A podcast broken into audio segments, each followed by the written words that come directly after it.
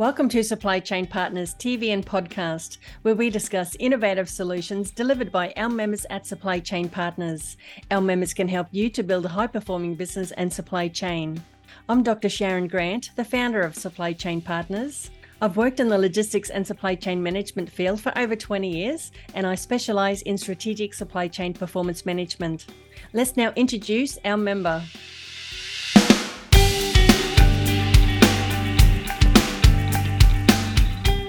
With us today is Rebecca Young, the Managing Director of Personalised Freight Solutions Global.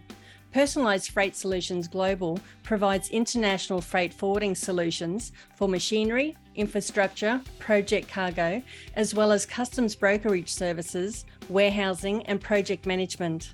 Welcome back to the podcast, Rebecca. Thanks, Sharyn. Great to be here. Today's episode is about streamlining your shipping container packing process.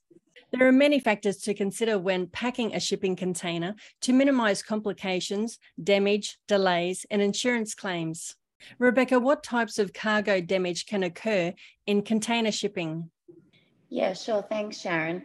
So I guess the most common damage that can occur whilst shipping in a shipping container is just actual physical damage, where the cargo is damaged or breaks because of the fact that it is in a shipping container and it does go on the ocean, and the ocean can be rough. And the fact is, if it is packed in with other types of cargo, it's a container with freight of all kinds in it, and it's not packaged correctly, the cargo can become physically damaged.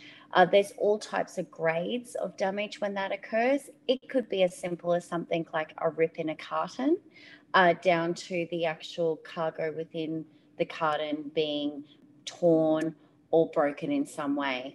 The other types of damages that are really common is wet damage. Now, typically speaking, a shipping container should be watertight. However, there is circumstances where there can be holes put in the sides of containers or the tops of containers as they're moving through ports during transit. The equipment that manages the container movement may actually protrude into the container at times, and all of a sudden we've got water going into the container. So that can quite often cause wet damage, especially for those types of cargoes that are moved within a cardboard carton. The other type of damage may be in relation to contamination, whereby some type of insect becomes evident in the container and infests the cargo for perishable type cargo, foods and whatnot. So the actual contamination in terms of perishable items can be affected by actual infestation of insects, mold, leaves. There's a varied amount of ways things can become contaminated within a container. And then the last type of damage that I'd like to talk about is refrigeration damage, in terms of cargo that needs to be shipped at a certain temperature and the actual refrigeration of the container stops or isn't set at the right temperature. And that can often happen through a human error in terms of the container actually not being set right. It can be mechanical failure, or during transit, again, where a container has to move from one vessel to another, it's not stored properly during that transit. So they're the types of damage that can occur, and through various types of reasons. You've got just because, when vessels go on oceans can be rough, and you can pack it as well as you possibly can, and damage may still occur. So here in Brisbane, we have our own warehouse where we do unpack customers' cargo on their behalf. We ensure correct handling procedures are undertaken by our warehouse staff to minimise damage. However, there is a lot of container freight stations Australia-wide that do unpacking, and that can also be a factor in damage occurring in unpack or in packing. We have suppliers internationally who pack in their warehouses around the world, and they do their best to ensure that damage is minimised on packing and unpacking in those overseas locations as well. Thanks, Rebecca. What other factors do your clients need to consider when packing a shipping container to minimise complications? Incorrect packaging or incorrect packing methods is the number one reason why cargo will get damaged. In terms of putting certain product into a carton, we need to consider things like foam around those packages, bubble wrap, ensuring that the cargo is within a packaging that is suitable for that cargo.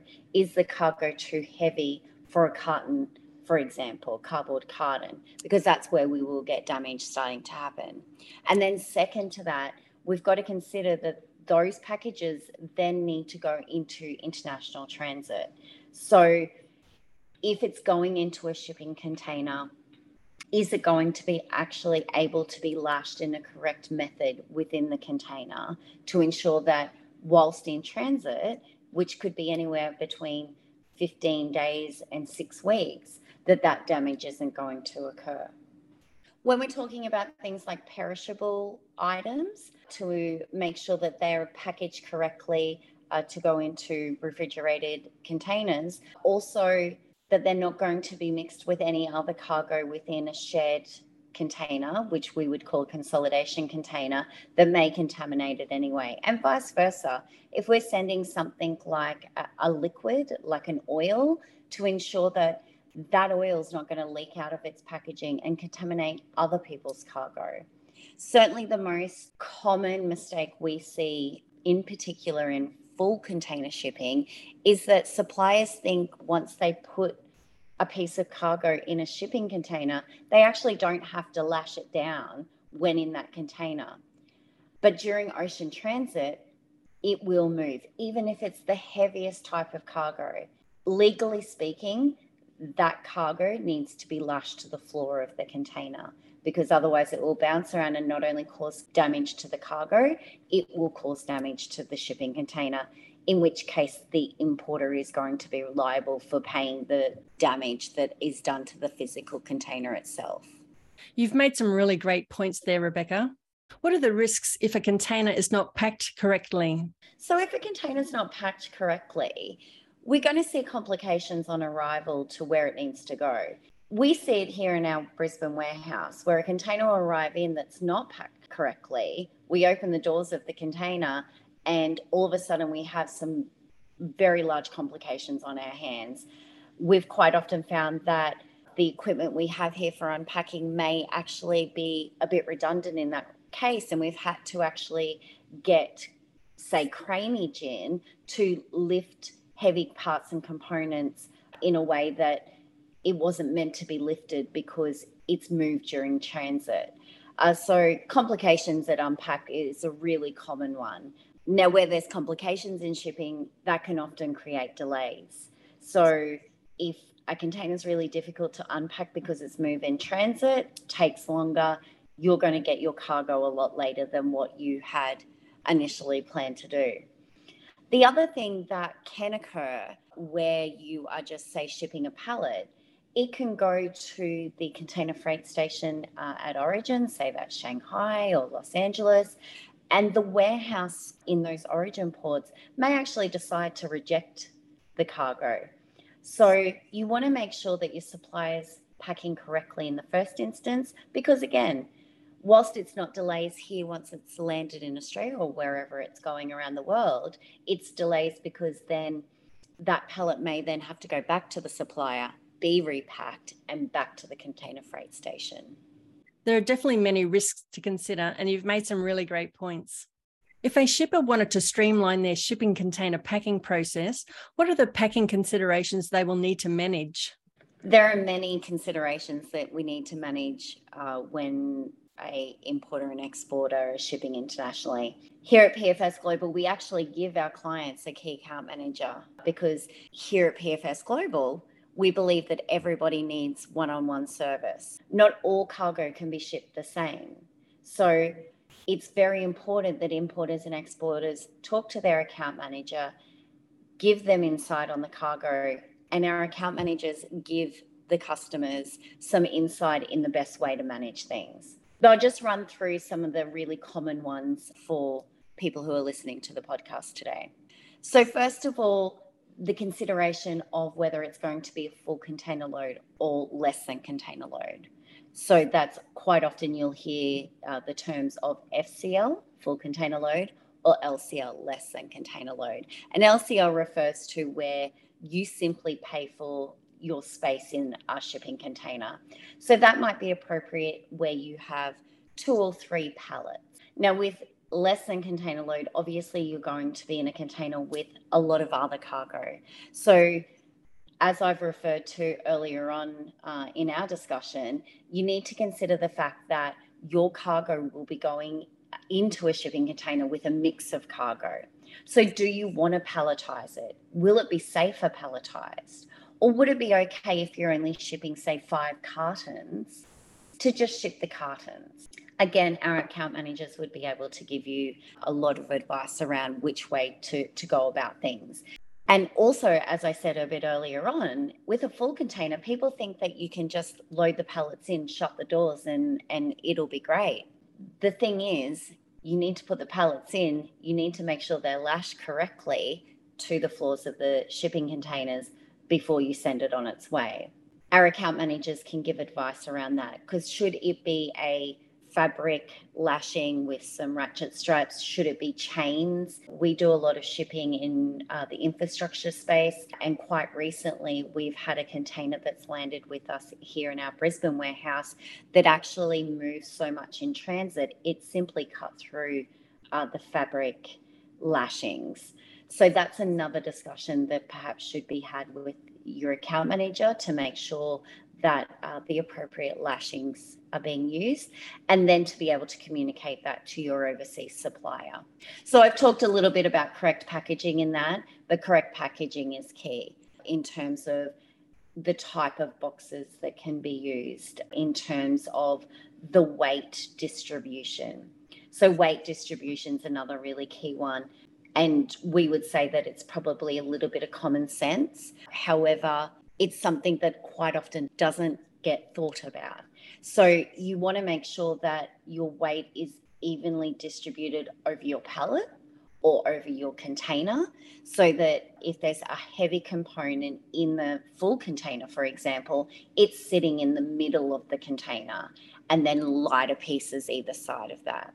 That's really important when it comes to the actual shipping of the shipping container, and also when it arrives, say, here in Australia and gets put on a truck. We have seen all too often where trucks have left the wharf and have toppled over going around a corner because the weight's not evenly distributed in a container. The other thing in terms of consolidation shipping, LCL shipping, is ensuring that your labelling is correct. So even though not having correct labelling is not necessarily going to cause damage, it's a factor that we ask our clients to talk to their suppliers about, to make sure that if there's any special shipping instructions, that you actually get that put on the cartons. You know, something as simple as fragile or something as simple as top load only gives depots a bit more of a hint that we have to be a bit more careful with this one.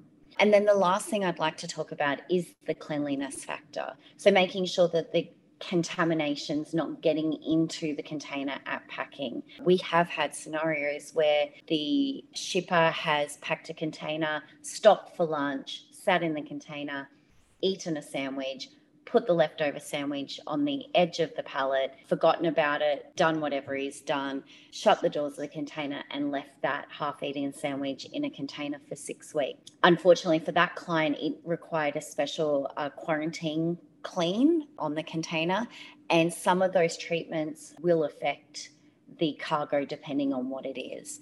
So we need to make sure cleanliness is dealt with as well.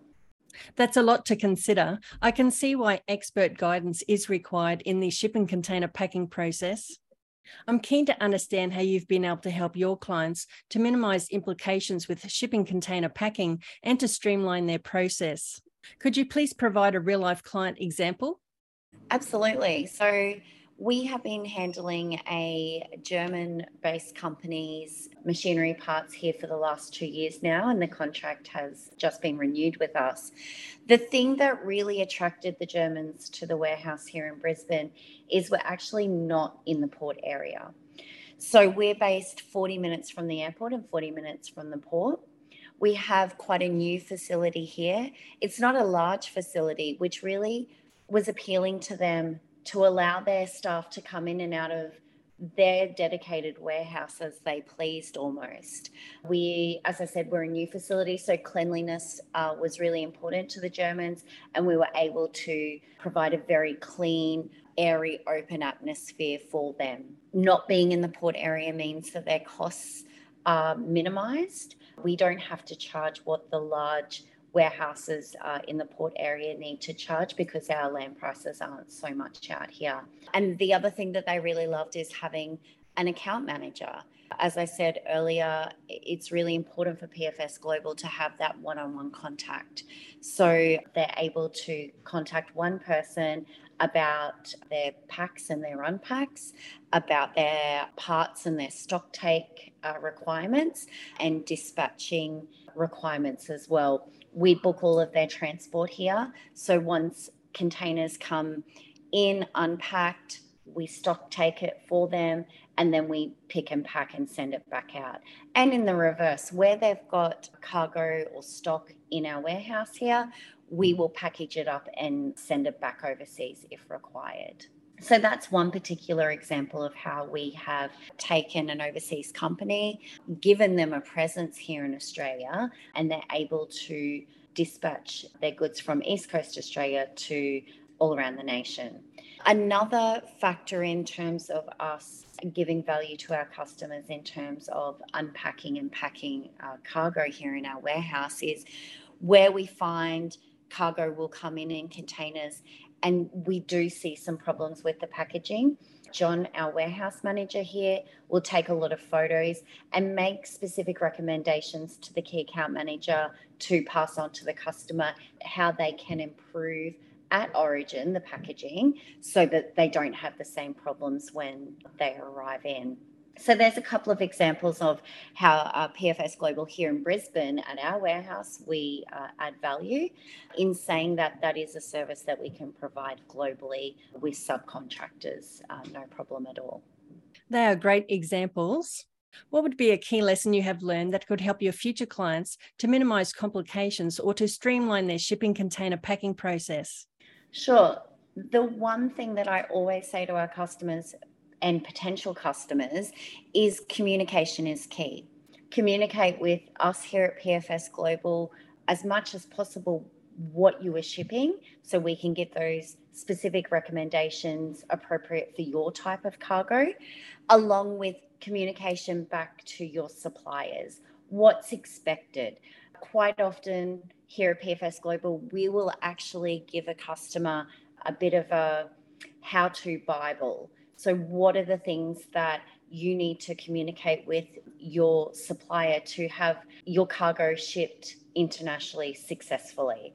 And successfully is on time, no damage, and on budget. And unfortunately, where we see damage occur with cargo, those three things are directly affected. That's a great lesson. Let's now discuss your warehousing services. It's impressive to learn that you have a network of warehouses globally, as well as at your Brisbane headquarters. You provide a range of warehousing services. Could you please explain how your shipping container packing and unpacking service works? Yeah, sure, absolutely. Where an exporter requires a packing service, we do as little or as much as the exporter needs us to do. So in a scenario where they need us to do everything, we will go and collect the cargo. We will bring it back to either our warehouse or a subcontractor's warehouse. We will package it up and we will pack it into containers. Now, that may look like putting it into boxes. That may look like building a special crate for the actual piece of cargo, which we quite regularly do. When it comes to importing and unpacking containers, again, we do as little or as much as the customer needs us to do. So if a container arrives here at any of the major ports in Australia, we send a truck to go pick it up. We bring it back to either us or our subcontracted service, and we unpack it and either put it on a truck out to the customer directly, or we bring it in and warehouse it and then dispatch it at a later date. Again, it all depends on the type of cargo. We can do anything from a piece of machinery where it's a simple case of unlashing the machinery once it's in the container and driving it out, and that would go for a car or a boat. We most recently did a bubble tea trailer, which was an interesting one because the hitch of the trailer was actually at the wrong end of the trailer. So quite often, again, where there's packing of a container that hasn't gone quite right, it's created delays in the unpacking of the container. And that was one specific example where that had happened. But certainly, these are things that for us Australia-wide. Thanks, Rebecca. Now, I know that your warehousing operations are in demand. Could you please explain how your storage services works? Absolutely. So here in Brisbane, we have over 500 square metres of storage space at the moment. We have three warehouses at Redland Bay that all three warehouses serve different functions. So we have a warehouse that primarily deals with carton freight, picking and packing services. We have a warehouse that primarily deals with machinery parts. Again, it's a picking and packing service, but just on a bigger level. The type of machinery parts we're dealing with are quite heavy, so that is quite specialised in how we need to handle that. And our third warehouse is only storage, so that would be cargo that would go into storage and didn't need to be accessed a whole heap, so maybe once a month, if that. Our warehouse is relatively small to the other warehouses we subcontract around Australia, so we're not limited in any way in terms of the amount of cargo we can take and the type of cargo we can take. The other service we have down here at Redland Bay is some hardstand area where we unpack a lot of infrastructure equipment. That gets stored with us, but again, that's not long-term storage. That would be coming out of the container and either straight onto a truck, or it would sit in our secure hardstand area for maybe 2 to 3 weeks at a time. Excellent. Let's discuss your pick and pack service. How does your pick and pack service work, and does it primarily focus on the last mile? Not necessarily. So here in our Brisbane warehouse, our pick and pack service definitely just concentrates on the last mile in terms of us assisting customers where they have, say, a Shopify account. We have our customers give us access to that Shopify account, and as they're making sales, we pick the orders and we send it out. In terms of other ways we assist in our pick and pack service is actually at origin. In the reverse, if you buy from multiple suppliers, say in China, we can actually pick the orders from multiple suppliers within one country, bring them together and air freight or sea freight them to where you need them. This is really beneficial to our customers where with sea freight, you pay a minimum 1 cube for your ocean freight. Also, a lot of fees that are involved in terms of international shipping are per shipment or per weigh bill or per bill of lading. So whereby we can bring a lot of cargo together at origin and ship it on one shipment, it certainly saves the customer some money. That's a very convenient way to have your orders picked and packed for you. Well, thank you very much, Rebecca, for joining us today from Personalised Freight Solutions Global. Thanks so much, Sharyn, for having me again here today. It's always great having a chat. One thing that we would like to offer our supply chain partners is a 1 hour free review of their freight, the way they're handling their freight from start to finish. We quite often know by doing these reviews that we can make small improvements along the way, and it may result in a better outcome for the customer, whether that's to save time and money or whether it's to save on some of these damage issues, if anyone out there is experiencing that kind of thing within the international freight moves. Thanks, Rebecca. That's excellent. Well, that concludes today's episode about streamlining your shipping container packing process with Personalised Freight Solutions Global. All their contact details are provided below. So join us again at Supply Chain Partners TV and Podcast, where we meet with our expert supplier members at Supply Chain Partners to discuss key business and supply chain issues, topics and trends, including logistics, supply chain management, technology and much more. We welcome you to subscribe to this Supply Chain Partners channel, and we look forward to you joining us again in a future episode.